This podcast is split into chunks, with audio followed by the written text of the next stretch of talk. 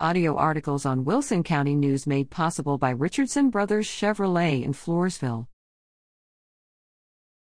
Experience Heaven with FHS One Act Play.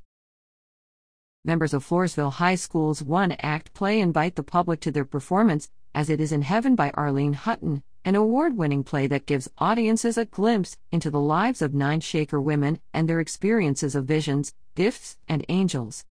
This powerful play resulted in seven All Star cast, four honorable mention, one Best Performer, and four Honor Crew awards for FHS One Act Play, who are the 2022 reigning district champions. The group has advanced at zone, district, bi-district, and most recently, advanced to area competition for the first time in school history.